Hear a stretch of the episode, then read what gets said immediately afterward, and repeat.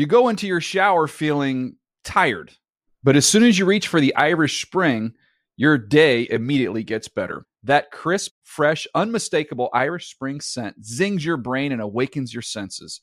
So when you finally emerge from the shower, 37 minutes later, because you pay the water bill so you can stay in there as long as you want, you're ready to take on the day and smell great doing it. Irish Spring Body Wash and Bar Soap. Fresh, green, Irish. Shop now at a store near you. Getting ready to take on spring? Make your first move with the reliable performance and power of STIHL battery tools. From hedge trimmers and mowers to string trimmers and more, right now you can save $50 on select battery tool sets. Real STIHL. Offer valid on select AK system sets through June 16, 2024. See participating retailer for details. When you buy Kroger brand products, you feel like you're winning. That's because they offer proven quality at lower than low prices. In fact, we guarantee that you and your family will love how Kroger brand products taste, or you get your money back. So next time you're shopping for the family, look for delicious Kroger brand products because they'll make you all feel like you're winning. Shop now, in store, or online. Kroger, fresh for everyone. Previously on DDFP. So I'm from New Orleans, right? And when you look at somebody like this up, that mean that mean you don't like her. Can you see me? I I'm doing it now. you, I like brown sugar, I like butter, and I like a Yeah. sweet potato, but somehow the combo don't work. You see, see this thing right here? Yep. Oh, bonked them. I don't understand. Why are you in a hotel room? Your your people live in London. Can't you crash in somebody's flat or in uh, your parents' house? And these are the quarterbacks you assigned me. So Right. I, okay, Peyton Manning, I thought spinach was perfect. I could not match that. But I went with the carrot stick. Who's your all-time favorite Raven? All-time favorite Raven? Yeah. No one. Yes, you got it right. It was a trick question and you solved it, Ike. That's the correct answer. Thank you.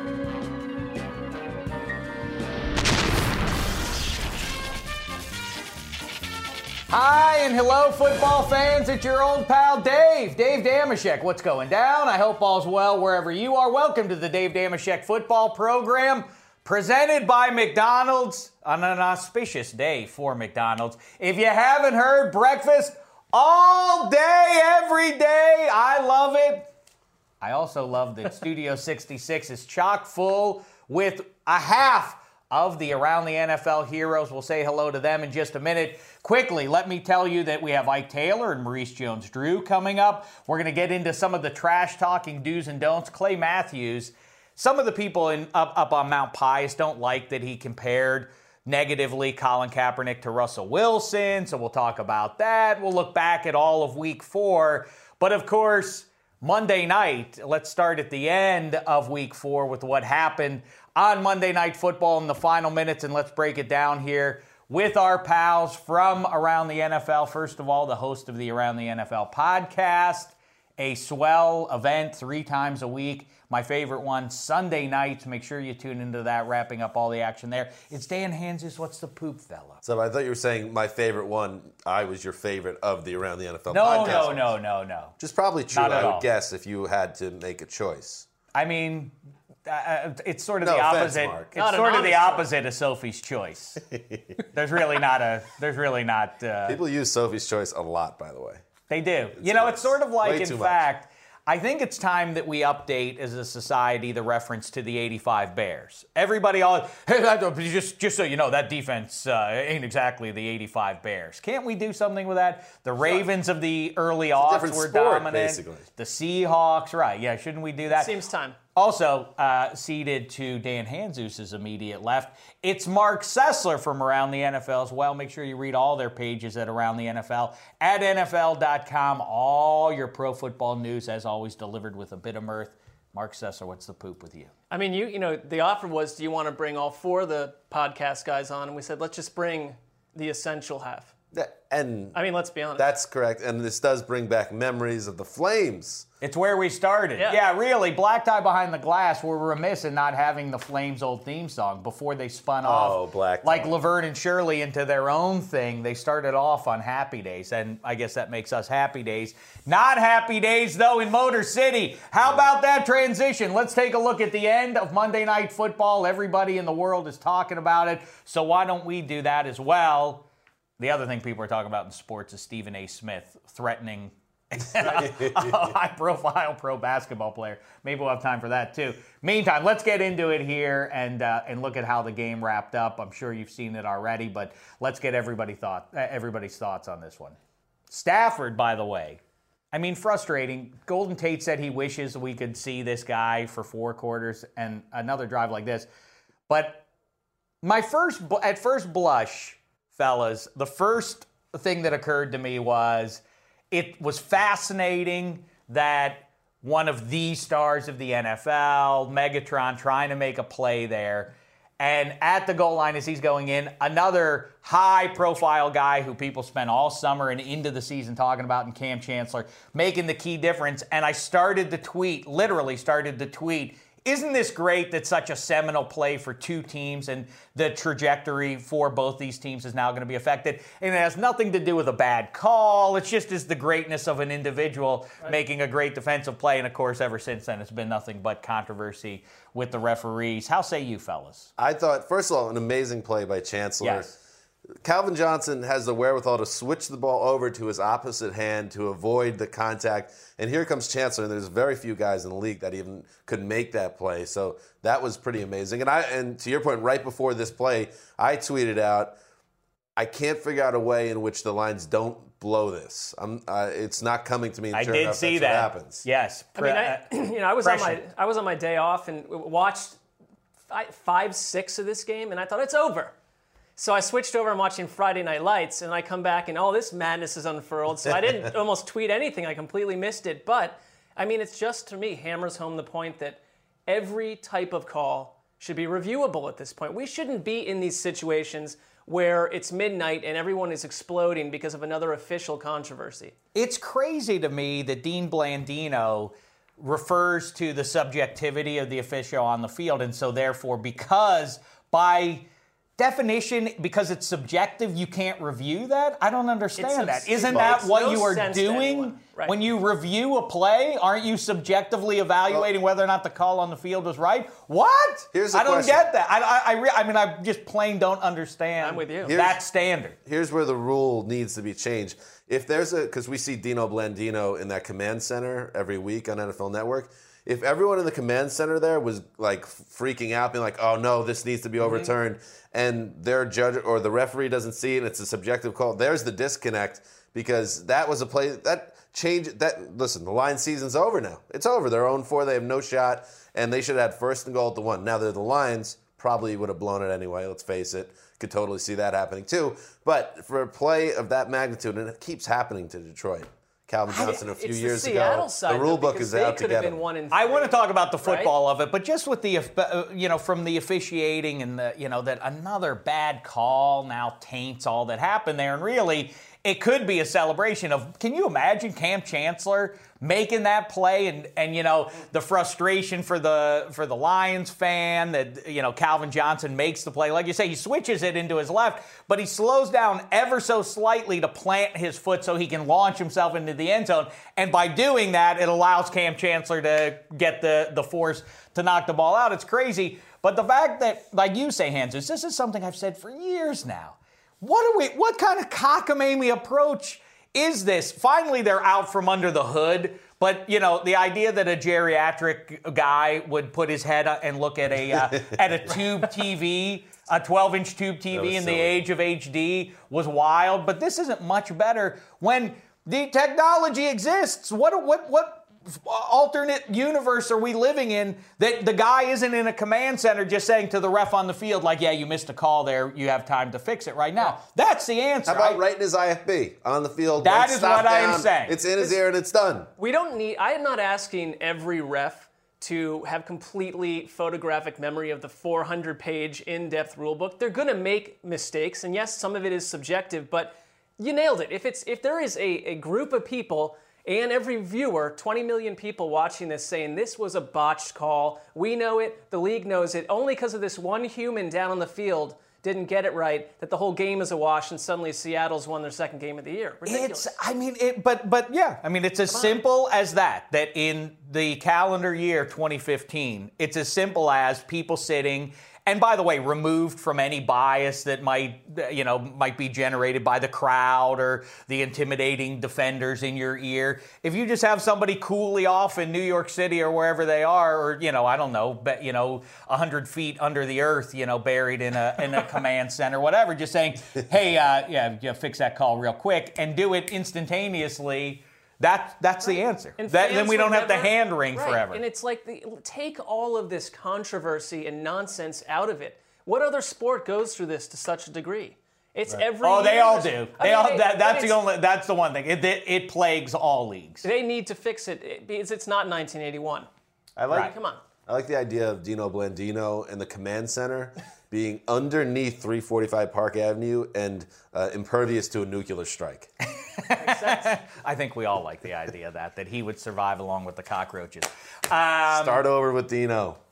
The other, the other thing is though too, as I say, I lament a little bit for the Seahawks fan that you know, as I well, that this Oh, is the, please. this That's is the- bad I don't feel bad. I I mean, but I it does occur to me that well, I mean, listen, the, this bad call is taking away from the greatness of the individual effort of Cam Chancellor. But then I hearken back to the Seattle to, to the clink, the NFC title game, just because it seemed like a savvy play if you didn't know the rule, and I didn't at the time. I thought, wow, nifty little play by KJ Wright to shove that ball out of bounds. It's in the same vein as Morgan Burnett. That seemed like a savvy play. Morgan Burnett, you may recall, intercepts the ball with five minutes to go. Right. Julius Peppers tells him, go down, go down. Of course, Mo- Morgan Burnett could have just run it into the end zone. Game over. Packers v. Patriots in the Super Bowl. Who knows who wins that one? And instead, Morgan Burnett, you know, why didn't you just run it in? It seems smart, but it wasn't. KJ Wright didn't know the rule, and ignorance is not an excuse when it comes to the law. I mean, what percentage of that stadium or viewership knew the rule? Well, Mike Tirico, who knows everything. In fact, I gave him credit on Twitter last week for knowing that if you field a punt uh, and your momentum takes you into the end zone, it's not a safety if you down it. And Trey Wingo of ESPN then replied back and was saying nobody knows the rules better than Mike Tirico in every single sport. Tirico missed this. I don't. I don't. Well, did, it- did he? Did we hear Tirico say? I don't anything? even understand the, the missed it. premise that I, I would. I'm sure somebody will explain it to me quickly, but why is it that you can't bat the ball in the end zone? It seems like a. It seems like a, a clever little play that like I a- can't get to the ball, but my my uh, teammates over there, I'm going to bat it over to them. I know it's interesting too that had he fumbled the ball and I saw Theo Riddick within the vicinity. If Riddick had recovered that, no touchdown, it goes back to the spot of the fumble because of the holy roller from you know whenever 1978 or whatever. That's what shook me out of my seven-year-old episode of Friday Night Lights was Dan's text freaking out about Mike Tirico not understanding this niche rule, and I said, oh, I got to check back in and see what's going on here. And society's melting. That's what I'm seeing. So It It is was a great. meltdown. It was a societal The other meltdown thing last is, night. you know, the other thing, and it was a it was a nifty drive by the Lions, although I'm sure frustrating for their fan base to watch. Just like I say, Golden Tate says, why can't we see this Stafford for four quarters? Really, it it, it is one of those eternal laments too. Really, that you know, why is our team able to do this now? Why aren't they doing this all game? But really. 81 is the answer, and they need to figure out a way to get him the ball more, just as the the uh, Seahawks need to get the ball to Jimmy Graham a little bit more. But either way, it also obscures what Russell Wilson did. A couple of bad turnovers, no doubt, but really, this side of Ben Roethlisberger and Fran Tarkenton, I mean, that that it is a killer. I've talked to a lot of NFL defenders about guys who do what Russell Wilson is doing to the league and continues to do to it, and we see some of his plays here. That thing, when you have the QB dead to rights, we're doing everything right, and he still makes plays, is is is just backbreaking for the defense and and uh, frustrating as all get. The guy I grew up watching was Elway, who did that over Yeah, right, and he's over. another one, because yes. it's the guy that the play is 45, six seconds long. Russell Wilson is doing backward figure eights and extending the play out beyond 10 seconds, and ultimately you find someone open. I mean, the, you know, the, the, the other side is their offensive line is a sieve. Yeah, it's the line is not playing great at all, and Rawls didn't have a lot of uh, room to do anything. But yeah, that's what Clay Matthews was getting at on Sunday when he went after Colin Kaepernick in the game. You're not Russell Wilson because these guys don't come around. What every 20 years, a guy that has this type of escapability and can make plays downfield. I uh, the, the the other thing is too that we said last Thursday when we were picking this game is that don't count the Lions out. In fact, they have a good chance because when you play the kind of ball the Seahawks play, which is trying to beat everybody 17 to 13, so it's funny that the score just about lands on that. I said if you're trying to beat everybody 17-13, you're a play away from losing any game, including in the playoffs. And when you get one or two plays that go against you like that, then it's going to come up uh, snake eyes for for Russell Wilson at some point. I guess yeah. it did in the Super Bowl. But I also, you know, that I mean, the, the other aspect, and then uh, and then we're going to move on here to some other stuff. But um, you know, it, it, it, does make you think: What if the Seahawks, if that one doesn't come through again? Good fortune on Monday Night Football for the Seahawks. They're one and three. Right. I mean, the play. It's yes, it, it essentially buries Detroit if they weren't already buried. But the freak out is the fact that Seattle again, like with the fail Mary situation this affects their division, which go right down to the end, and potentially home yep. field if they go wild down the stretch, which they could do. Yeah, I mean the Cardinals had to be watching that sick. You know, oh. the the Rams really with a with a win in division against the Seahawks could be looking down at the Seahawks as well right now. Now they're even up with them. Anyhow, stick around, fellas, because a little while ago I caught up with our pals Ike and MJD for a review more of week four. And then we got some quarter pole awards that we're going to hand out, the three of us, and some other stuff, maybe some Stephen A talk as well. We'll see if we can work that in. Right now, though, let's get it over to stage two where I caught up with Ike and MJD. Dave Dameshek, yeah. Here to help us break down week four, as are always, our main guys, Ike Taylor. What's the poop? A wonderful visit out to Heinz Field. Save the actual game results last Thursday, but you, gangbusters, talking to Le'Veon Bell, Mike Vick, the rest. Congratulations. Well done. This show is presented by who? McDonald's. We got to make sure our likes stay on. When you're right, you're right. You know what? I appreciate I'm, it. I'm going to get you a 20 piece McNuggets. Uh-uh. But but the, the the trip was a good experience. Yeah, I you got did to great. see the side that I wasn't a player. Maybe we'll dig into it a little bit. I'm still a little bit sick, Just still a little little nauseated. Speaking of which, the worst football weekend for anybody, I, not just this year, but I mean, really, in, in the last decade at least. Maurice Jones-Drew, his UCLA Bruins lose. That's how I get a second. At That- home. that's how you get your intro. That's how I get my intro. That's what he just did. The Jaguars blew it to dirty Matt Hasselbeck. You should have won that we one. blew it. The Raiders lost to the Dirty Bears. Just losing everybody. Even your guy, know to bring what? it full circle, Josh Scobee, formerly of the Jags, blew it for the Steelers. I mean, that's O for He MJD. felt some kind of way Sunday when you was talking about He's Pittsburgh. always. It's for some reason He we got couldn't like wait till the attention going on. He couldn't wait till the day. That's unbelievable. Couldn't I thought we go way back, Dave. This is unscripted, That- way. that's right. I'm not allowed to mention your pain. I, I, we're here for you. That's all I'm saying. Look how I, I handle it on my own. You don't have to do this alone, though. You don't have to I'm like- suffer. I, I prefer to do it by myself. Ike and I are suffering ourselves from what happened against no, the no, Bald no. Birdies. You, you are. I'm good. I don't know how you I work brushed here. that off. Look, he's a Giants fan. Oh, I forgot. Yes, of course. He's Ike solid. Taylor. Here. His ever-changing uh, affiliations now. This week it's the New York Football I'm Giants. eh? Okay. All right, all right. So get behind Eli and company there. I'll stick with seven and company. I'll, I'll continue to roll Well, with right them. now he's It's, out. it's two in company. All right, two in Right. company. All right, hey, let's uh, let's take a look at what's coming up on today's show. We're going to get into all the big news. Of course, you heard about Joe Philbin, his departure. That's two years in a row. Want to get into that with a head coach getting on the plane, probably knowing when he gets off in the U.S. he's not going to have a, a job in the NFL anymore. Talk about that. Some trash talking. Who looks good? Who looks bad? And and Suh, I'm looking at you. Right now, though, let's take a look at uh, some fan interaction. Drop us a line. Join the conversation when you please at Dameshek. What's your Twitter handle there, Ike?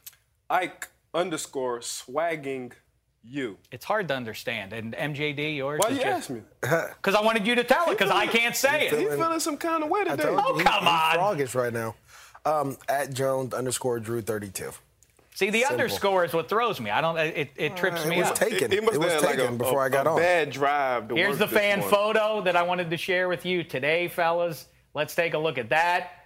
Oh yeah, what do you guys think about this? This a bugaboo for me. Maybe I listen. Maybe I'm a curmudgeon, but I think it's weird that grown-ups go to the store the day before a football game and they get a piece of cardboard and then they paint it. Is that your they, face? They cut. No, is that my face? Oh, he wanted to curse. Yeah, he did. He did. That's Dee Snider of. Oh, okay. uh, I don't even remember what, who was Dee Snider, the front He was man about for curse me out. Twisted, I Twisted thought- I Sister. thought- yes. I was asked. I knew that'd get him. Yeah. That's There we clever. Thank you, Craig Porter, for upping the game there. But generally speaking, the grown-up who makes a defense and then carries it into the stadium. That's a don't true do fan. It. Come on, That's a There- true fan. That's a true fan. You only have so much time on on the big blue marble. Don't live waste precious minutes doing that. Shit, Making a defense. once. Defense. Yeah, You if only it helps your once. team win, why not? All right, let's get to very important stuff here. You know what? I, now I'm feeling a little something from you guys, and it doesn't feel so good. I'm good. Let's get to very important stuff. Like I say, Joe Philbin got off the plane. Sure enough, in spite of in London, he says Stephen Ross told him, "Don't worry about your job. Back in the U.S., you don't have a job anymore." And uh, so, first of all, let's start there. I know we've talked about it a fair amount. Here in the 21st century, football fans watch the movies. We see Rudy, we see Vince Lombardi, and we assume that in the pregame, in the locker room, the guy's giving a fiery speech. Bill Belichick clearly never did that, and that hasn't hurt the Patriots. And yet, it strikes me that Joe Philbin is so uninspiring. I'm not taking shots at the guy on the day. You just did. Well, I guess Just I kick did. him Yeah, while on the week down. that he loses his gig. Okay. But really, I mean, he's pretty uninspiring. Is that hard to play for? Ike Taylor, I start with you. He's the head man. He's the boss. So regardless on his personality, Right. you still have to answer to that guy. So I guess everybody wants to go on. You take you takes on your coach personality when you want to talk about the team. That's not the statement for everybody. Because like you said, look at Coach Belichick. Yeah. He's probably one of the most laid back coaches um, on the field and probably off the field, but they know he's the boss. So do one slight thing wrong, and you're probably not going to be there. Yeah, but Joe Philbin, though, like I say, I mean, you talk about the play of the team taking on the identity of the coach. It really looks like that's what happened with the Dolphins, just uninspired, MJD. No, you, you know what? I think Todd Bowles has a dry personality as well. When you see him in his press conference or his speech after they beat the Colts at home, it was like, good win. That's Wear true. sweats on the plane. At the end of the day, it's all about winning. Dry, enthusiastic, whatever it is. As long as you win, it works. Was there a coach that you can't play for? A certain style, a personality that's no good? I, I, I was uh, verbally abused in, in college, so I could play for anybody. By who? Eric Bieniemy.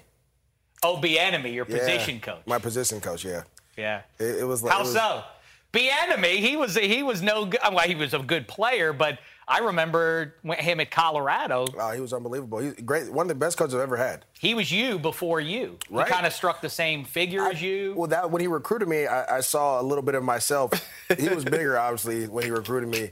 He's actually really big now, and I'm, that's why I'm trying to lose weight because I don't want to look like him. But um, he,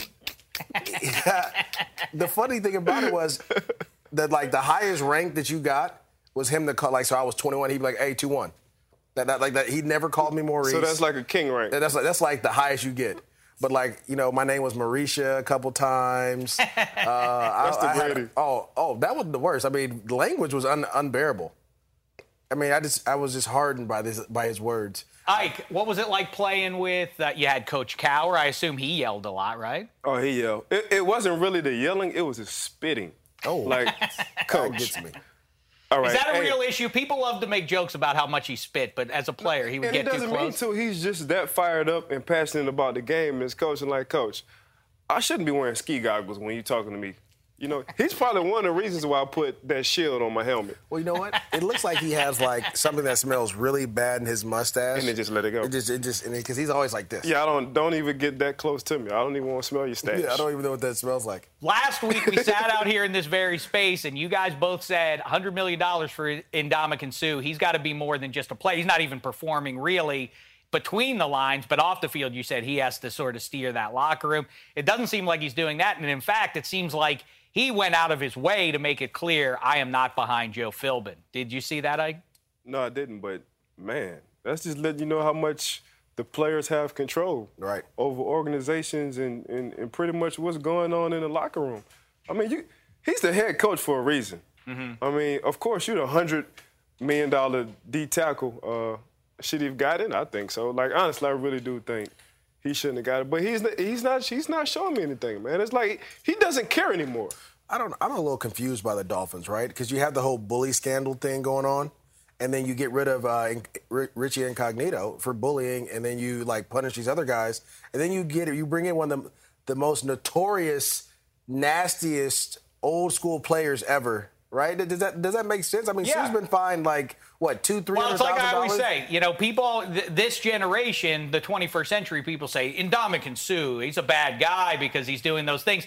Go back and look at Mean Joe Greene oh, and Jack goodness. Tatum and Deacon Jones and Jack Lambert. Did that hurt any of their Hall of Fame credentials playing the way they See, played? See, we always talk thing? about that. You need you need them kind of guys mm-hmm. on but, your team. But you get rid of those guys. You already had those guys there and then you get rid of them, then you bring another one in. Like it doesn't it doesn't make, make sense. What no are you sense. trying to do? Right? Now, you confusing me.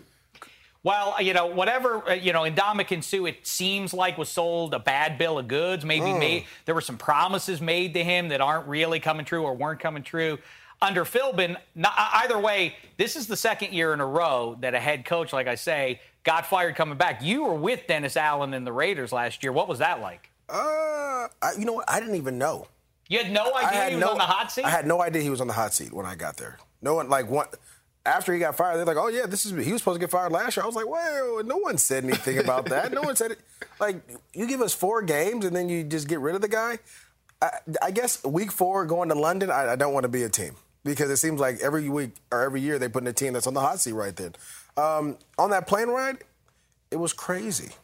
Like you could taste the tension, you could feel it. It was unbelievable. And, and so, do people back- talk to Dennis Allen, or do they just let him have the row to himself? No, Let's no, just no. let Coach lay out there. Nah, nah everybody give him, talking. give him, a, give him a, a nice la- final few hours as an uh, Oakland Raider. You know, I think people were talking, but it's just like he was the first one off the plane, got his bags, was the first one in his car, uh, took the first bus to the facility, gone, and then the next day we show up and he's fired. Got a text message. This this is crazy. So I don't know how y'all gonna look at this.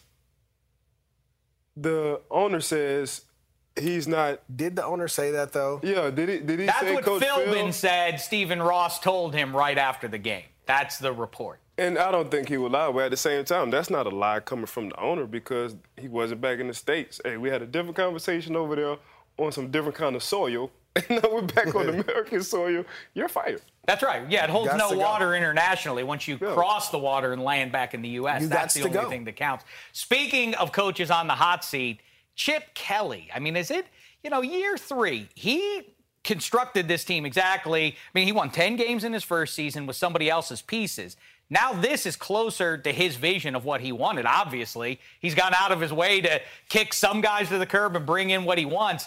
Isn't this a real referendum? Maybe not even on his X and O ability, but uh, on a player personnel guy, MJD. Well, we, we said this early in the year, Ike. I mean, you have to win more than 10 games when you do all the changes and things he's done. It doesn't look like they're going to win more than five. At all. So you 10 and 6 me, 10 and 6 me.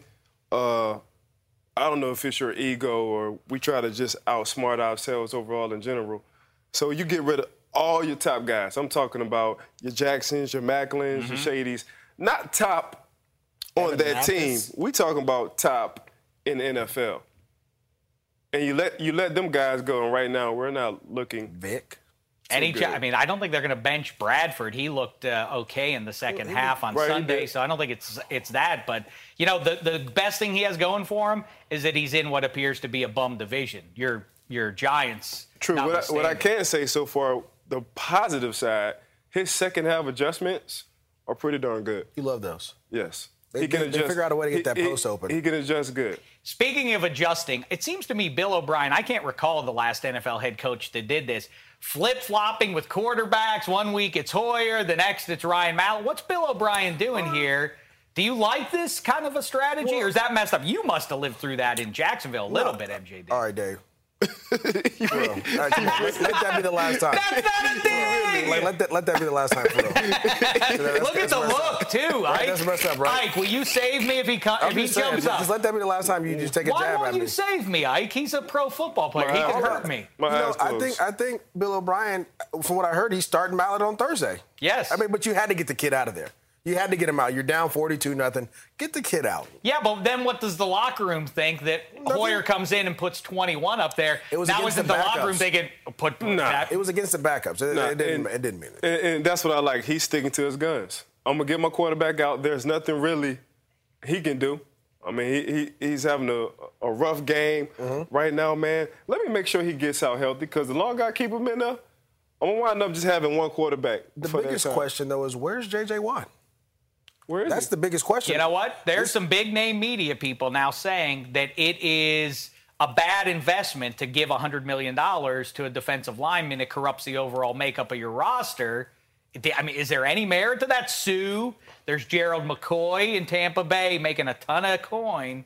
And, you know, you can't really invest that money elsewhere as a result of that. And even J.J. Watt, I think that's a little bit of an if, overreaction. if they're worth actually. the hundred million dollars, I get it. Right. J.J. Watt's worth it, but like Ryan Tannehill, No. like, are you kidding me? Suh, I, I would give Suh 100. I, would wouldn't give, Suh Suh 100. 100. I give Suh 100.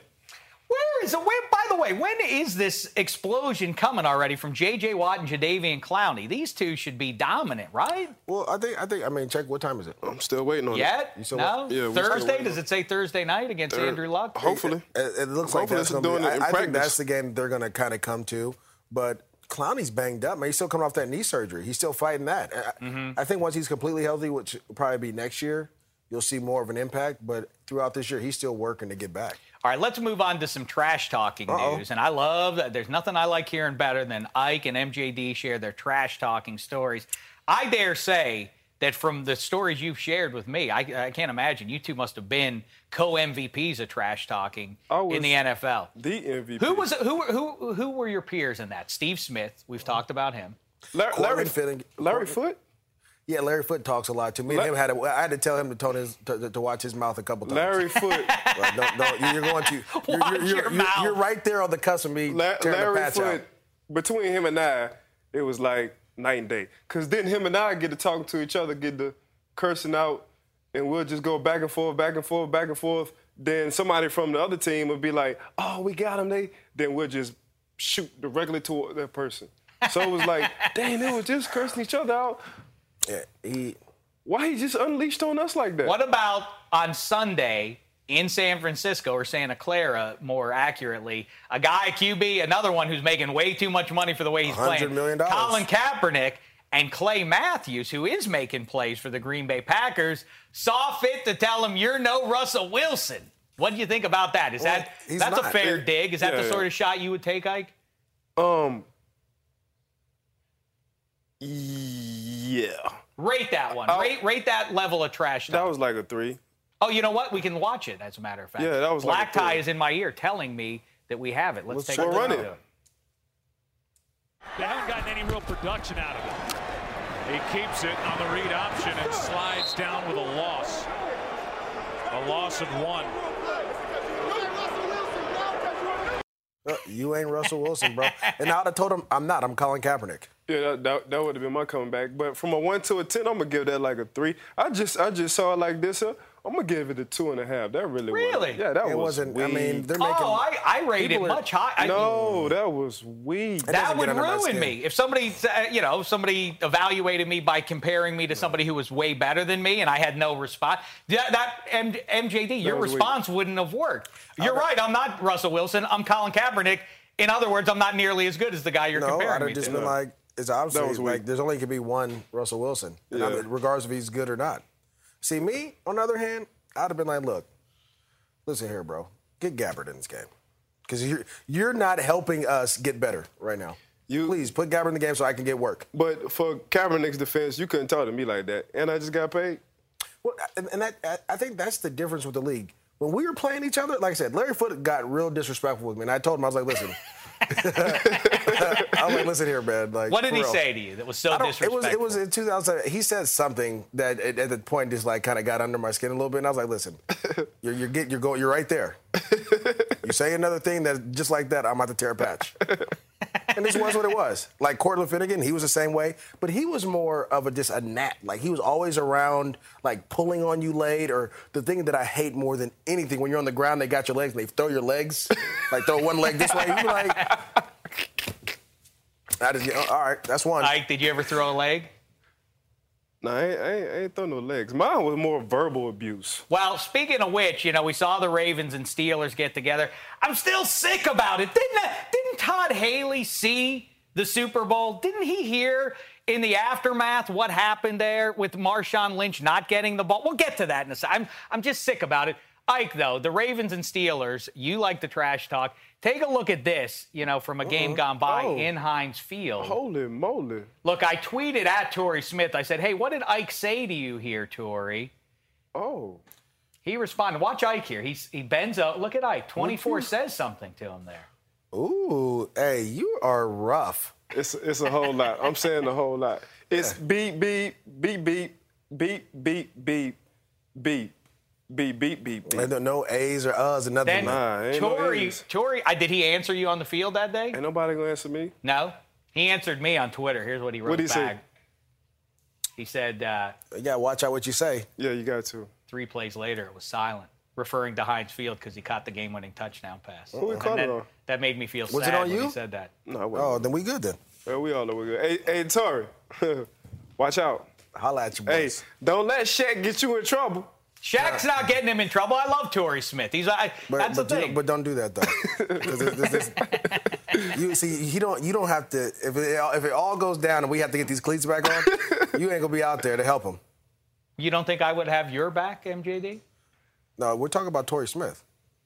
All right, because I got Ike's back. I'm gonna go. I'm gonna put the cleats on and play safety. So it's me and Torrey Smith versus MJD and Ike. I don't like where this is where this is headed at all. No, you, you really don't know where it's headed. All right, see, who is together? You know, the 53 men, it seems like, you know, no one outside this locker room believes in us. But I always have had a sneaking suspicion that that goes only really to 51 guys, and the kicker and punter are sort of left out of that conversation. The kickers were really bad, historically bad in week four. It leads me to ask you this, Ike. Is the place kicker a football player? Yeah. He does count. Points. I mean, consistently, he's one of them guys who put no points. Other than what? The running back, the quarterback, or the receiver. Consistently, your kicker is putting no points. So tell me. You treat him the not- same in the locker room? Man, Swisher Sweet. Swisher Sweet. Swish him. Man, he he's one of us. He can hang with us all day. Is that right? Heck yeah. MJD, how say you? Definitely. I mean, Scobee, uh, obviously, he didn't do well for you all. Not but, at all. No, he but didn't. But when I was there, Not he at was he was clutch, and so Scobee worked out with us, ran with us, played golf. That's what- we all hung out. do. I mean, he's he's literally part of the team. And then now, and we always talk about how the kicker's not important. Sure. I asked the Kansas City Chiefs. All right. They wouldn't have scored a point if they didn't have a kicker. All right. Seven field goals in a game. Seven field how many? goals. How many games? Look at the, the uh, Saints. Their kicker sent them into OT because he missed it. I'm surprised to hear you guys say that actually, because it's such a weird. It's just a, a- a specific requirement that has nothing to do with playing football, lining up with, uh, against How? another guy and banging Swisher, heads. Hit you. Yeah, Swisher was probably one of our hardest hitters. No lie. Hmm. Like, that's how much we respected Shaun Suisham. We called him Swisher. That's how much we respect him. He was probably one of our hardest hitters. Look, I look, feel like Ike, they look should- at the TV. Ike. Oh. See, now that's that's the producer black tie tormenting you, MJD. Not, the, that has not, nothing to not do with that. twice. Yep. Yep. That It- one, I it thought that one should have went though. in. They, they turned, they opened up the thing at the last minute. They opened Can up you the imagine being so bad that you Oh. lose the starting Was job Scobee? to, to that guy? Oh wait, that's what Josh Scobee did. We got we got the Was loser of the Jacksonville kicking competition. Shaq, Shaq, come on, for real. That's not a shot at you. That's a shot at the Steelers, MJD. I don't know, man. That, that- you taking a shot at Scobee. That's my guy. Hey, they still paying him, though. That's my kid's favorite pay him. football Yeah, look how that worked out for you. You got a six-round pick, and yeah, uh, you could re-sign Josh Scobee if you want to. Pride steps in the way with that one, but I, I would resign him because he'd ball. To me, everybody's belly aching about how the kicking is so bad right now. I think it should be even harder. The game wasn't designed for guys to be able to run out and make 58 yard field goals with relative ease. Jer- You know, Paul Hornung back in the 60s was the kicker for the Green Bay Packers. Pat Summerall was the New York Giants kicker back in the 1958 championship game. Who was the in other first guy words, you said? What position did he play? Paul kicker? Hornung, the, uh, the golden boy, the fair haired Notre Dame guy, won the Heisman Trophy Who's for. it- What did he play? What position? He was number five, the halfback, do it all. He Oh, could, I didn't know that. I don't even know who that guy is. See, I love my pro football history, but Yeah, the you- you point went is, to the 60s. You're telling us your age. I, I wasn't around in the 60s. I just know who he is. Now, listen, here's what my point is. You used to have position You like players boots? do the kicking. That See, yeah, Ike Taylor could be the kicker. I say boots. don't have the specialist anymore. I say minimum standard is you have to play five plays from the line of scrimmage in order to be eligible to kick the ball. Them guys that still would make it more they, fun. They still on special teams, Shaq. They still got to go down and at least try to attempt to make a tackle. They're, they're too important. I mean, come on. They're too important. Very important. How many Super Bowls go down to the wire when the kicker has to? I mean, think about it. I. Vinatieri literally is going to go to the Hall of Fame. No question. Because he, he could kick the ball. Yeah, that's absolutely right that he'll get into the Hall of Fame. No question. Who isn't playing well, although he had a run or two, but he's belly aching, sort of like Ndamukong and Suh. Eh, I mean, I, I- you know, I, I'm not in either locker room and neither are you guys, but to the best of your ability, is DeMarco Murray, did he go to Philadelphia because Chip Kelly or someone else there Sam told him something's going to happen that isn't happening? What's DeMarco Murray coming up with this stuff about that? You know, I thought it was going to be one way and it's not that. What goes on here, Ike? He knew what he was getting himself into. Mm-hmm. You know Like, what, he, what, Ike, what'd he do? Mm-hmm. What did DeMarco Murray do? sign that, sign that He check. chased that money, man. Actually, actually, let's take a listen to DeMarco Murray. Let's not put words in his mouth and then we can react. To it. Okay. Do I think I'm touching them? I, I think yes. Do I think I'm? No, I'm not. I don't think I am. But you know, it's, it's how it, it's the plays are being called, and you know, I'm. I love this offense. I love playing with these guys, and um, it's, it's just how it is. So, I mean, I. Did he? Did he like? What? did he- How did he? He he he asked himself. Well, they asked him a question, so he asked himself a question and answered it. He asked himself another question, the same question, and answered it again. Self interviews never go well. But- did I think one thing was going to happen? Sure. Did I No, not? but re- really, Right. he, he wants to say something, and he's really not saying it. You can tell he really wants to say what's on his mind. But Let the truth out. yeah, but at the same time, like, put the man, put him where? In the eye. Put him Not in the, eye formation. Put him in the dot. You paid this guy because what he did in uh, whatchamacallit? Dallas. In, in Dallas. Put the man in the dot. Me and MJG said the same thing with AP. You did say that. We But, said- but so whose side are you on in this? Is Chip right or is DeMarco right? Is DeMarco right to bellyache like that? Is Yeah, that, I think so. Is that the way to get it done? Can you bellyache to a coach and say, what are you doing, man? I, I need more touches. I, Does that work? I've done it before. and? Um, it's happened twice. Um, first time, we uh, went to the. We were. I, I forgot we were throwing the ball over the yard for no reason, and I went out on a radio station. Was like, we need to run the ball more. Then me and Fred, I think, touched and ran the ball like 50 times that game. We ended up winning. I got banged up though. Um, and then the second time we go to Seattle, we lose 41. So you got punished, in other Oh, words. Yeah, they. I oh, mean, you want the ball more, MGD. All right. yeah, yeah, and they just ran me right up the middle every time. It, it was it was personal. It's okay though. I'm, I'm all for it. And then the second time we go to Seattle, we lose 41 nothing, and then I'm like, look, come on, 10 carries. Like let, let's, like I feel like I was the highest paid decoy at the time, and uh, which you shouldn't say those things. 'cause we always talk about keeping things in house, but sometimes you have to air it out because you could talk face to face with some coaches and they'll just shun you off like, yeah, yeah, yeah, I got you, I got you. But when you say it in the media, oh, they hear it. MJD, speaking of being a decoy, Ike, I got to talk about last Thursday night. I'm sick about it. The Ravens should be 0 and 4. Their season should essentially be over. The Steelers should be 3 and 1 on their way to the playoffs. Instead, 2 and 2 because of Todd Haley, who apparently again didn't watch Super Bowl 49. You know, football America went crazy that Marshawn Lynch didn't get the ball there, and it makes sense. Why did Todd Haley in third uh, in third down situations and in fourth down situations in overtime. All right, we're looking at the back end of the fourth quarter, but as this game got late in the fourth quarter and into overtime, the Steelers were having their way. Here's the fourth down play.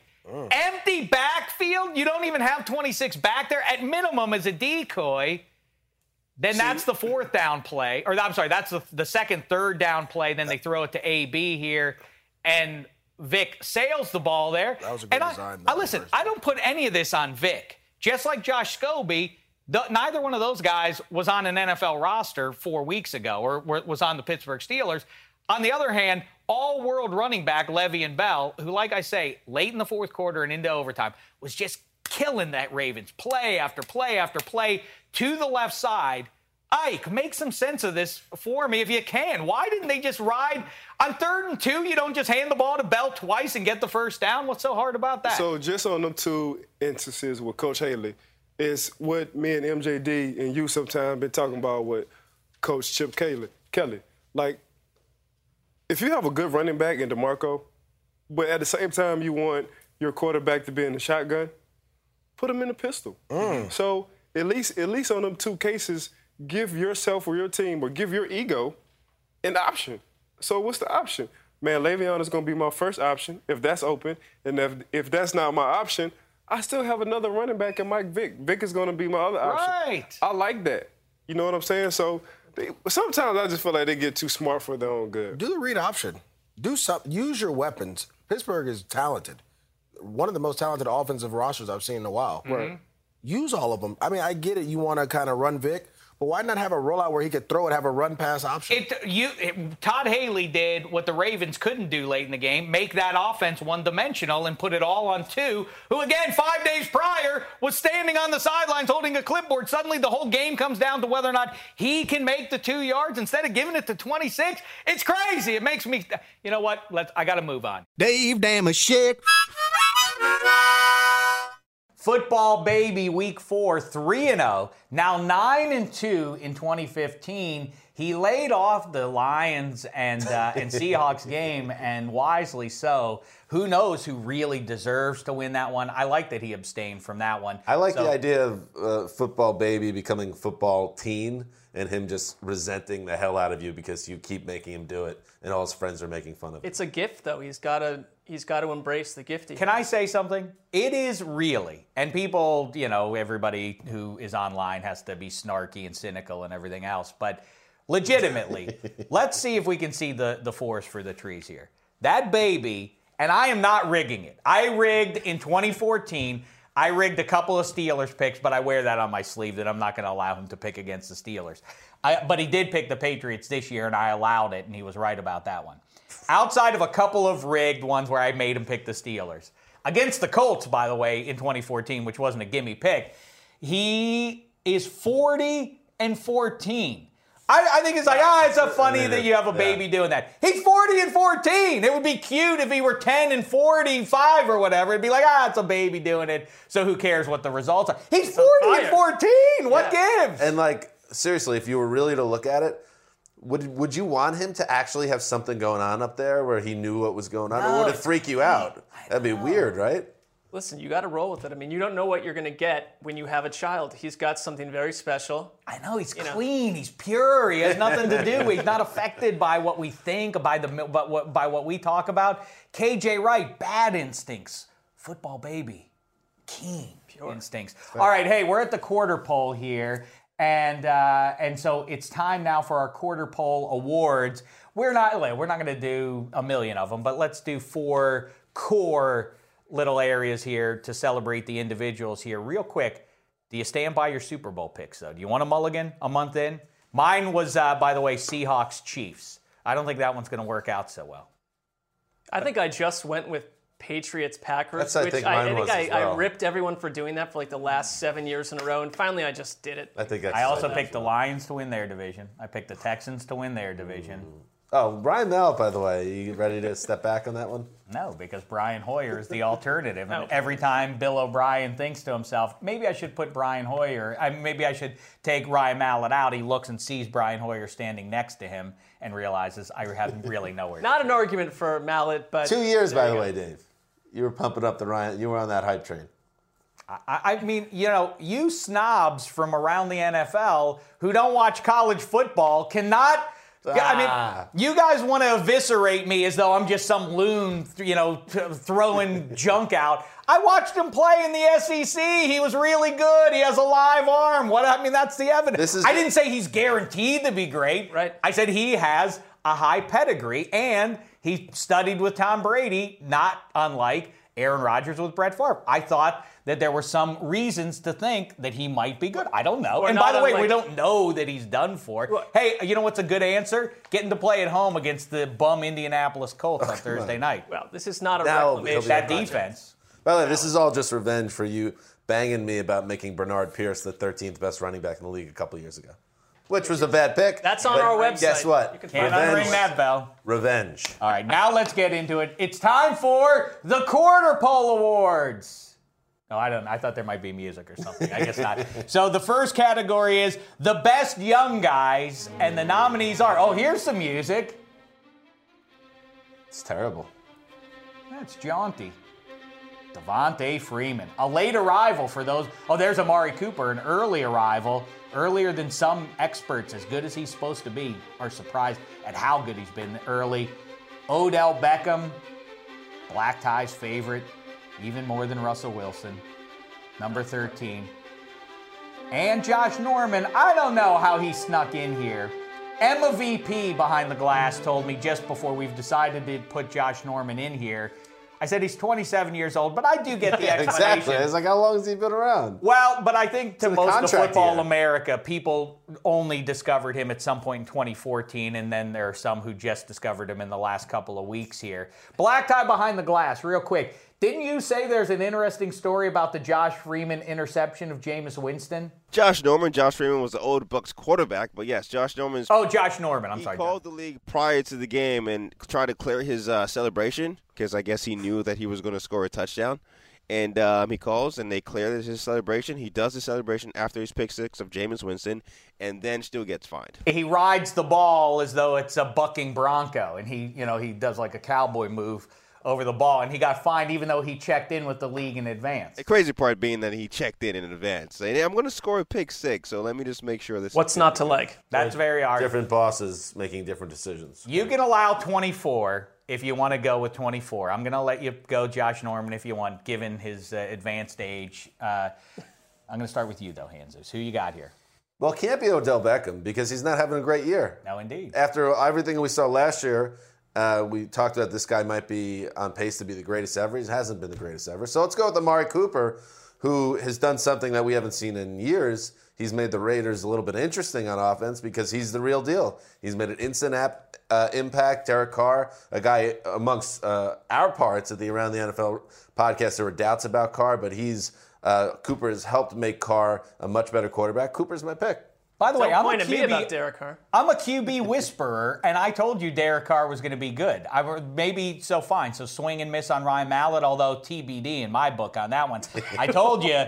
That's right. There's I always the tell you. Canadian Football League. To be dead. I also said Derek Carr and Blake Bortles, and Blake Bortles had a, his best game as a pro, I, I dare say, in Indianapolis. Getting beat by the Colts and Matt Hasselbeck, yeah. Well, listen, that, that's the kicker's fault. 13 isn't points. Isn't that the kicker's fault uh, uh, that that happened there? Either way, yeah, Amari Cooper. I mean, if for teams say, yeah, the flow of the game, and uh, that's why we can't get the ball to Calvin Johnson more, Jimmy Graham. Look at what the Raiders are doing. It's very simple. They just target him endlessly, Amari Cooper. Anyhow, Yeah. Mark Sessler. I'm going to go with Josh Norman. I'll tell you why. Because I got into it with this guy on Twitter, uh, not intentionally, Mm. But it really the whole rest of the season is just trying to a reclamation project, trying to get back in his good graces. So even though he's you know closer to 30 than 20, I'm going Josh. He's won two games for that. I know, team. but this is like when Ichiro won Rookie of the Year in 2001 with the Mariners. It just it shouldn't be in this It category. is a little unfair. Well- but unlike Stephen A., Mark, whatever your middle name is, I, I'm going to start calling you that. What is your Antonio. name? Wait, Edward is my middle name. Oh. Marcus E. wants to make peace with uh, pro football peace. players. He doesn't want strife. It's not about being right. I just have to make peace with this player. I'm getting a lot of heat, and I'm tired of it. I hear you. I think, well, I'll tell you that uh, the correct answer in, in Dameshek's book, by the way, I did, before I give you the answer, Odell Beckham. I asked a bunch of pro football players this recently and was stunned when I said to a group of five football players, Do you think Odell Beckham goes down as the best wide receiver ever? They all laughed. Oh, no, of course not. Uh, is he going 10 years from now? Will he be considered the best wide receiver in the NFL? They all, I mean, col- uh, across the board, no, he will not be. And I said, really? Are you just saying that to, to rebuke the, you know, the, all the PR hype and everything? They said no, and they started to reel off practical names that are better than Odell Beckham. So I guess slow your roll is the answer. Players- Just because he one-handed, uh, one-hand caught a football uh, about uh, 10 months ago doesn't make him the greatest of all time. Many players don't have a lot of interesting things to say, but I will say that they are sometimes better with perspective than media folk like us. And yeah, he played 12 games. So, I mean, the media was in a little bit of a rush to make him Jerry Rice. Let's be fair. The correct answer is, of course, the winner. The best young player at the quarter pole of 2015 is Devonta Free, uh, Devonta Freeman. That was imagine if somebody That somebody was your did that. Travolta moment. I know. way. Imagine if it was a Best Picture award and somebody did that. Like, wait, what? What is it? By the way, Freeman, shout out wow. to Jimmy Kimmel. Did you see his move uh, at the Emmys a couple weeks ago? No. Walking out and saying with the card for a big time award, I forget which one it was, saying, uh, I could really say any name I want here. There's nobody who's ever going to look at this card and disprove me. I can choose who I want. What's going to happen? Is the accounting firm going to run out and tackle me? I don't think so. They're going to let Some it stand. accountant from Price I could have just Coopers. changed the answer there, but no, I go Devonta Freeman. Again, if you watched Hard Knocks a year ago, you thought, man, give this kid a shot. You know, he's a, he, he looks good. And in fact, Tevin Coleman was the draft pick there, so you thought at best a running back by committee situation.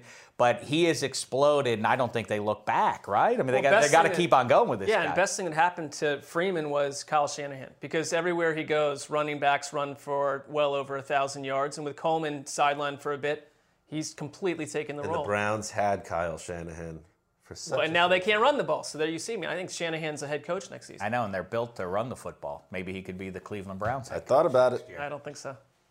I do like uh, that Panthers and uh, and uh, Falcons race this year. It's going to be fun when those two Yeah. teams hook up. Talk about Yeah. the classic matchup makes the style. All offense versus all defense, and Cam number one running around there. Oh, we'll get to Cam in just a minute. Best old guy. Let's see the nominees. Carson Palmer, three and one. Ah, number twelve. You need polite applause after each of these. Yeah, you're right. Why don't you provide that? Larry Fitzgerald, Carson's teammate. Nifty catch there by Larry Fitz. And Demarcus Ware, one of the sack masters from the mighty Broncos defense. Mark Sessler, how say you? This is so easy. Go it's ahead. Brady. Nine touchdowns, zero picks, and he's just absolutely on fire. After the most distracting offseason and people calling for the Patriots, it's over. The dynasty's finally getting up. It looks better than ever. And he's doing it at a time when most quarterbacks are five years in retirement, you know, watching games on their couch. He's not human. I'm not sure he, he's a robot. There's definitely metal underneath the skin, and he could play for another 14 years. Which would be, by the way, cheating if he wasn't human. All right, Which I well, wouldn't put it past him. And for that reason, he will not be my choice. The, the choice is Larry Fitzgerald, who, let's be fair, two straight years he wasn't Larry Fitzgerald anymore. Now he's playing like he's 27 again. He's the best wide receiver uh, in the NFC, perhaps right now. And he, well, Julio Jones might have something to say about that, but he's a top three wide receiver again. Larry Fitz. Trade Brady for Fitzgerald and see what happens to the Patriots. It is weird that Larry Fitzgerald is having this late career surge after swooning for at least a couple of years. And Andre Johnson, meantime, is is failing in Indianapolis is a complete no-show. And Frank Gore, for his part, maybe gets the headlines for having that overtime run against the Jags, but of course fumbled the ball twice and really should have been the goat of that game. But that uh, all covered up and washed away. Here in the present, the correct answer is Tom Brady. Tom Brady's got to be the answer. It is bizarre Please. because, but maybe it makes sense that he's playing this way because, the, ironically, I guess, you know, Cam Newton at 39 is going to be a curious case if he's still in the league at all. If you don't have athleticism to start with, then it's not something that you're going to lose. And Tom Brady still has the brain, still has the pinpoint accuracy, and I guess that's what allows you to extend your career and the pocket deep presence. your 30s. You don't need to be athletic to feel your way around the pocket, which he's a master at. You're coming around to this then. Well, I mean, it's just like the the, the skeleton underneath is metallic, and I heard this thing. I'm not going to out any sources, but this thing about footballs is something hot. I got something coming up, a special report down the line. Is that true, or are you Something just about the playing a level game? of inflation sources all of a sudden. of footballs back in the playoffs. I'm sitting on it for now, but it's coming. I'll be interested to hear how that one turns out. But I will say again, I mean, yeah, it's just it's just amazing. The offensive line is not dominant anymore. They don't have a consistent running game to lean on. You know, it's, a, it's the same old story. It's a, Outside it's, it's almost annoying. It's I, I, legitimately. Almost? Legitimately. Jeez. You look at the standings the Broncos, the Patriots, the Packers, nothing changes. Same old teams. Pair, it's those teams all sitting up at the top of their divisions, undefeated. Father Time's coming. Look at Peyton Manning, got old. Tommy's only one year younger. As a Jets fan, and to all the Jet fans, it's coming. Shout, do you think the Jets can challenge in 2015? No, that no, defense not, isn't good enough. not with Ryan Fitzpatrick. You don't think that you don't think Darrelle Revis knows something about how to get into To win the division? Yeah. No, they can be a playoff team. But here's the thing, and we saw it with Rex a few years back. If they got in the wild card and then got the Patriots and that defense is playing well, and the Patriots aren't always invincible in Foxborough in No, January, indeed. it wouldn't be stunning to me to see that come down to a close uh, game, but we're way up. And I way like the front seven of the New England defense. I keep saying that. Get but- excited, Mark. But I I do think Chris Ivory can bang on that team and just about anybody else. The well, way if he he's runs still the ball.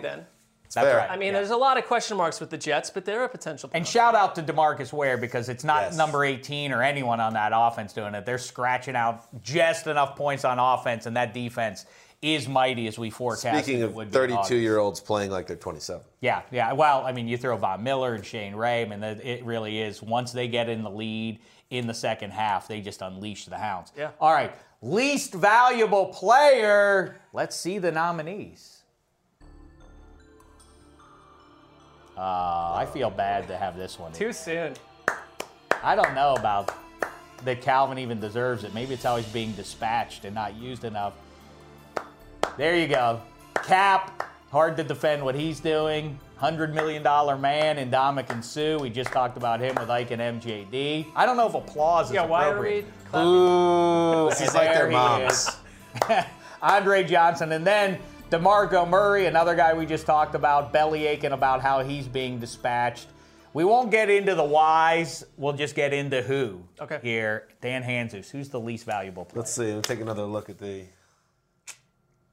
It's got to be uh, Colin Kaepernick. One of the great fascinations for me right now is what happened to this guy.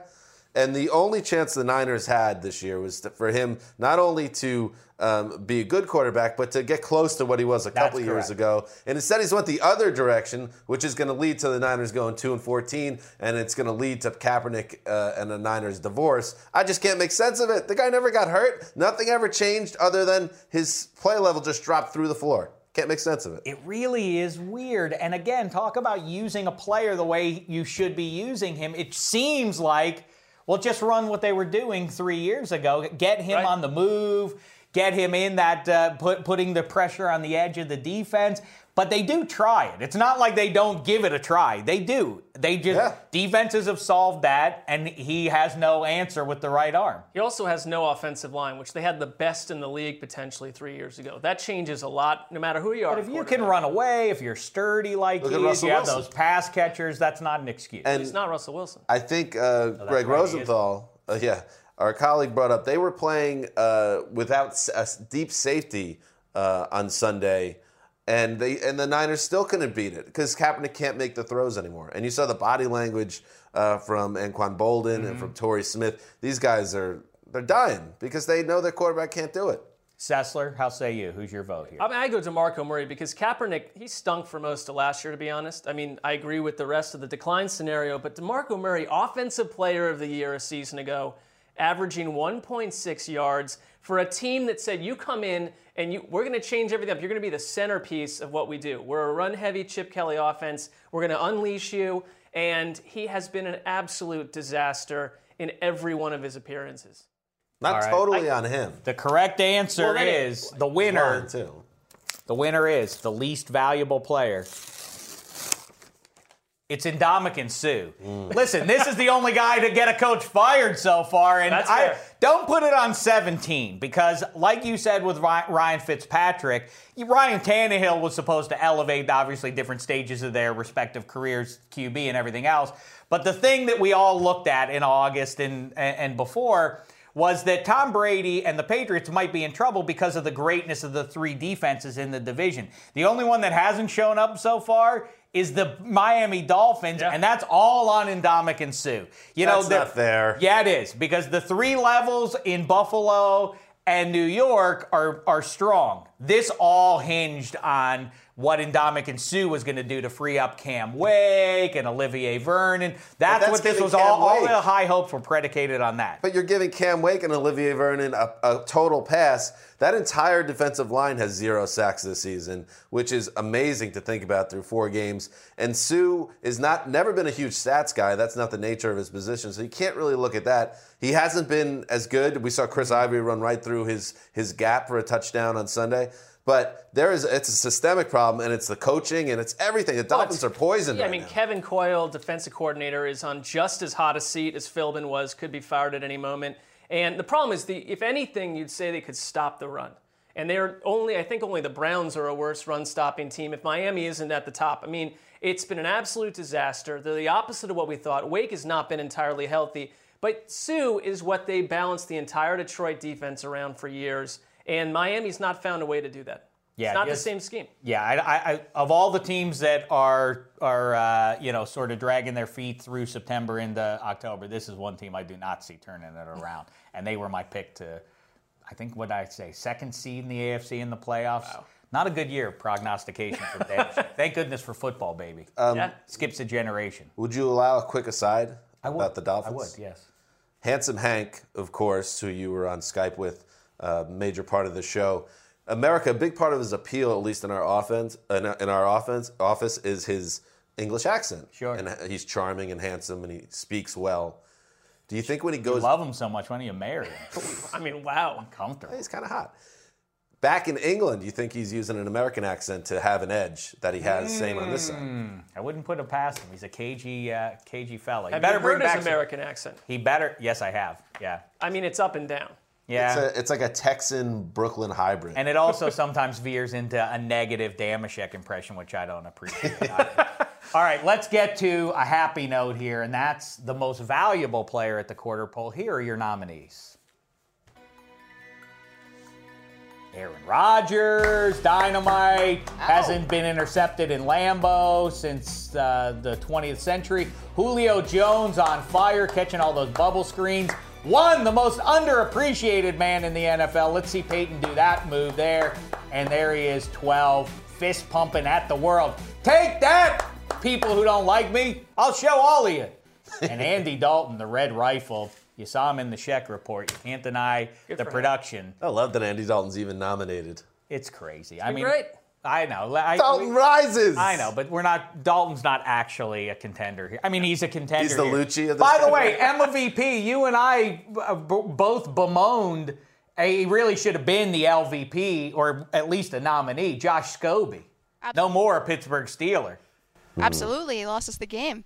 I, yeah, he He's did lose us the game. That's right. He's he, he maybe lost us two games. Who knows? The Pittsburgh Steelers might be four and zero were it not for Josh Scobee. If they had a good kicker, That's their only issue. Three.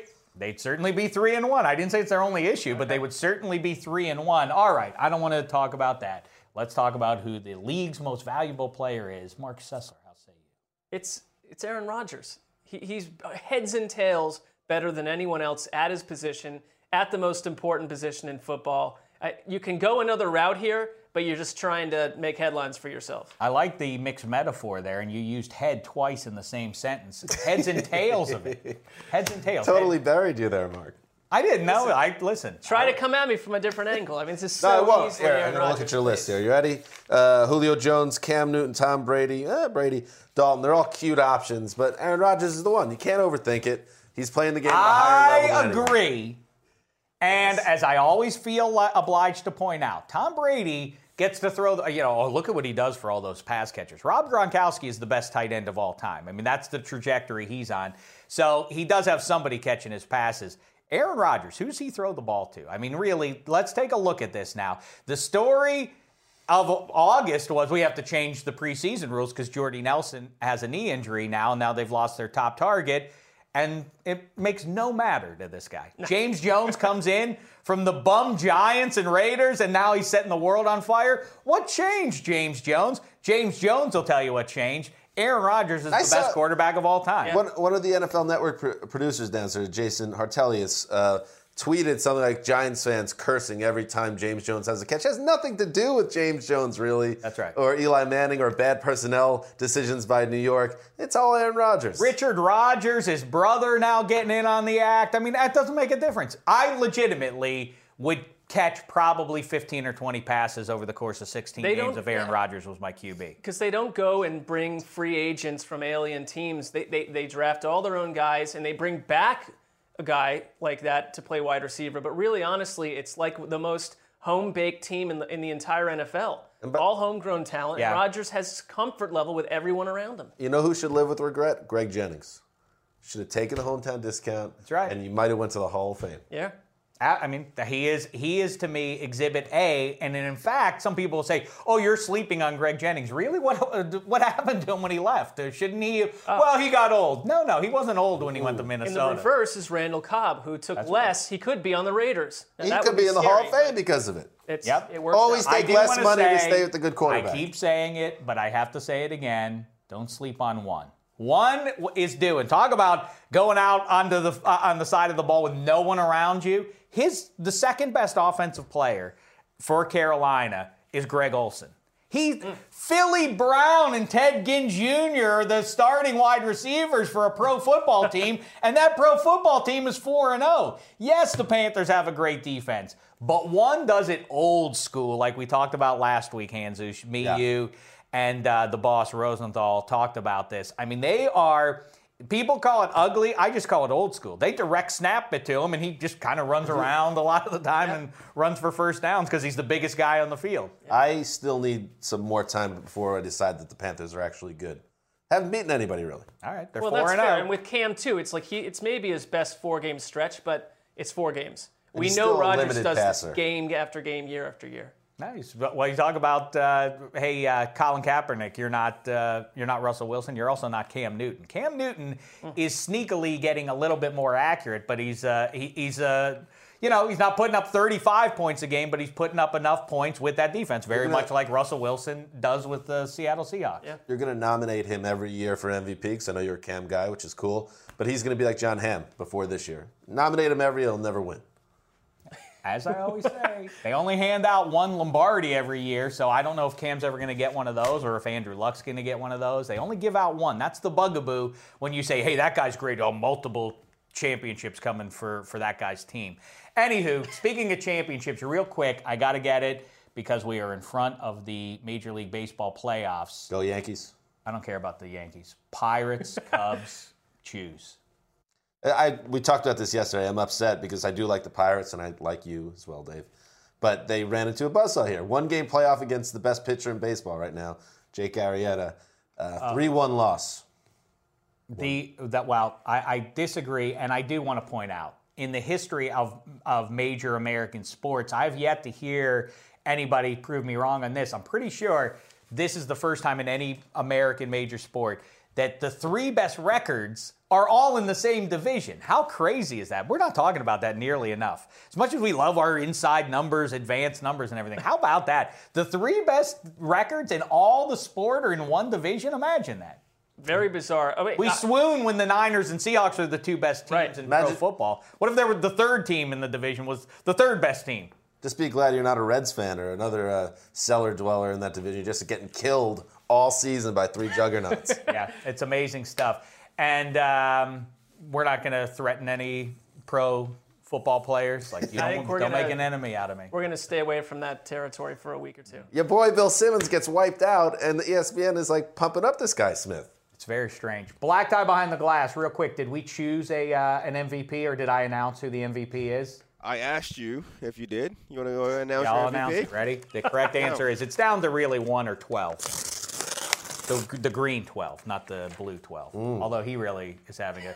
I love that. I, I don't love it, but the chip on the shoulder Patriots thing is really fascinating. I do think the Yeah. defense is going to ultimately fail them. I think that they're going to be had at some point. But either way, impressive stuff so far. The correct answer is Aaron Rodgers, the king of the Thank you. North, the king of football, the greatest to ever play the position.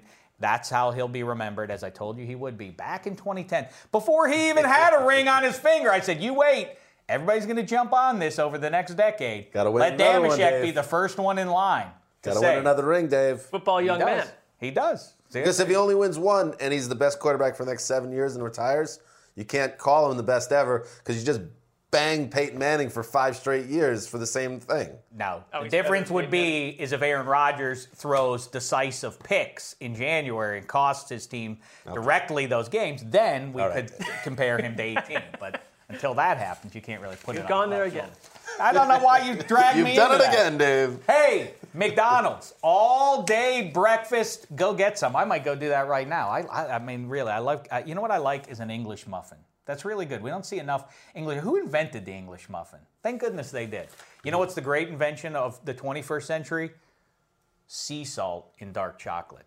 I'm glad we were all here for that. You know, It's a good move. That's the height. for the human. whole for the whole of mankind's history, there are a lot of great advances, but no one ever saw fit to put a little bit of sea salt into into the dark chocolate. And my uh, taste buds, thank you.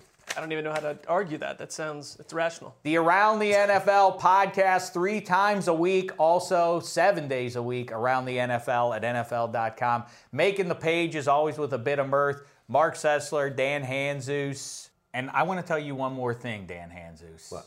I'm going to say it to camera. You don't want to make an enemy out of me. And I'm going to tell you why. It's because. Find out more on the next DDFP. You go into your shower feeling tired, but as soon as you reach for the Irish Spring, your day immediately gets better. That crisp, fresh, unmistakable Irish Spring scent zings your brain and awakens your senses. So when you finally emerge from the shower, 37 minutes later, because you pay the water bill so you can stay in there as long as you want, you're ready to take on the day and smell great doing it. Irish Spring Body Wash and Bar Soap. Fresh, green, Irish. Shop now at a store near you. Are you looking for the perfect move in ready home this spring season? Now's the time to buy at Fisher Homes. For a limited time only, enjoy below market interest rates starting at 5.375% APR, 6.139% APR. With these exclusive lower rates, you can save hundreds on a move in ready home and start enjoying the benefits of home ownership even faster. Schedule your personal tour with one of our new home specialists at FisherHomes.com and make this spring the season you find your perfect home sweet home. Financing provided by Victory Mortgage, LLC, NMLS 461249, Equal Housing Lender. You know that feeling when you walk into your home, take a deep breath, and feel new? Well, that's what it's like to use Clorox Scentiva. Because Clorox Scentiva smells like coconut, cleans like Clorox, and feels like energy. It'll elevate any cleaning routine to not just clean, but also make every room smell like a tropical coconut getaway. Discover how Clorox Scentiva's powerful clean and refreshing scents can transform your space. Get yours in coconut or other fabulous scents at a nearby retail store.